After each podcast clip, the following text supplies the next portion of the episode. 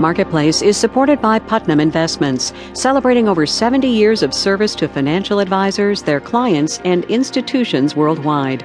Putnam Investments, a world of investing. Produced in association with the University of Southern California. The economy and the election today, yes, we are still sorting it all out. It turns out trash bags really do matter. And your letters on the broadcast today as well from American Public Media. This is Marketplace. Marketplace is supported by the Wall Street Journal Weekend, offering 4 sections of ideas and information, available at newsstands every Saturday. And by Mass Mutual, a mutual life insurance company owned by its members and policyholders. Learn more at massmutual.com/mutuality. From the Frank Stanton Studios in Los Angeles, I'm Kai Ryssdal. It is Thursday today, the 4th of November, and it is good to have you with us. So here's where the economy is 2 days after an election where the economy was a featured player. Retail sales are up. Worker productivity is up. Corporate earnings are up. So too was the stock market today. Job growth is still lousy, though. We learned this morning first-time claims for unemployment benefits were up last week. So we sent our senior business correspondent Bob Moon out to find that tipping point, the one between economic growth and new jobs.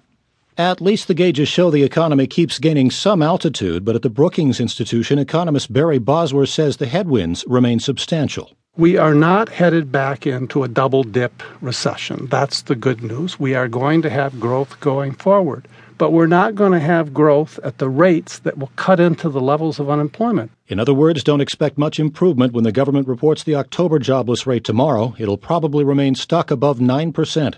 Alan Levinson is chief economist at T. Rowe Price. He says that'll keep the lid on whatever recovery we can hope for. We want to set our sights on a slower rate of growth than we were used to in the 1990s. Our expectations need to be restrained. Some people refer to it as stagnation. To Bosworth at Brookings, it sounds a lot like the kind of rut Japan has been stuck in for the better part of 2 decades now. Today's stronger-than-expected rise in productivity, for example, means employers are just squeezing more out of their current workers rather than hiring. But Levinson is more optimistic. I wouldn't use the term stagnation even to describe where we are now. I would say that we have an impaired recovery, slower growth than we should be having after such a deep recession, but that the economy is moving forward, doing the things that it typically does to heal itself and gain momentum in an expansion. Bosworth worries consumers and businesses will get so used to the stuck economy that they stop doing the things needed to promote growth, taking the risk to expand the company, for example, or summoning up the courage to make that big purchase. I'm Bob Moon for Marketplace. Bob didn't mention the housing market in that piece, but it's still out there, hanging on. We've talked quite a bit about the foreclosure mess, from robo-signers to misplaced documents, and federal investigators have been looking into it. But the states have done most of the heavy lifting. Last month, attorneys general from all 50 states agreed on a joint investigation into the banks and their paperwork habits. But things have changed since then. Marketplace's Stacey Vanek Smith has more now on how a new political landscape might affect the case against the banks. Attorneys general have been leading the investigation into the foreclosure scandal. The GOP picked up 5 AG positions earlier this week, and that could complicate things, says Dave Cohen, a professor of political science at the University of Akron. Frankly, I think it'll make it harder. Democrats tend to be much more consumer-friendly.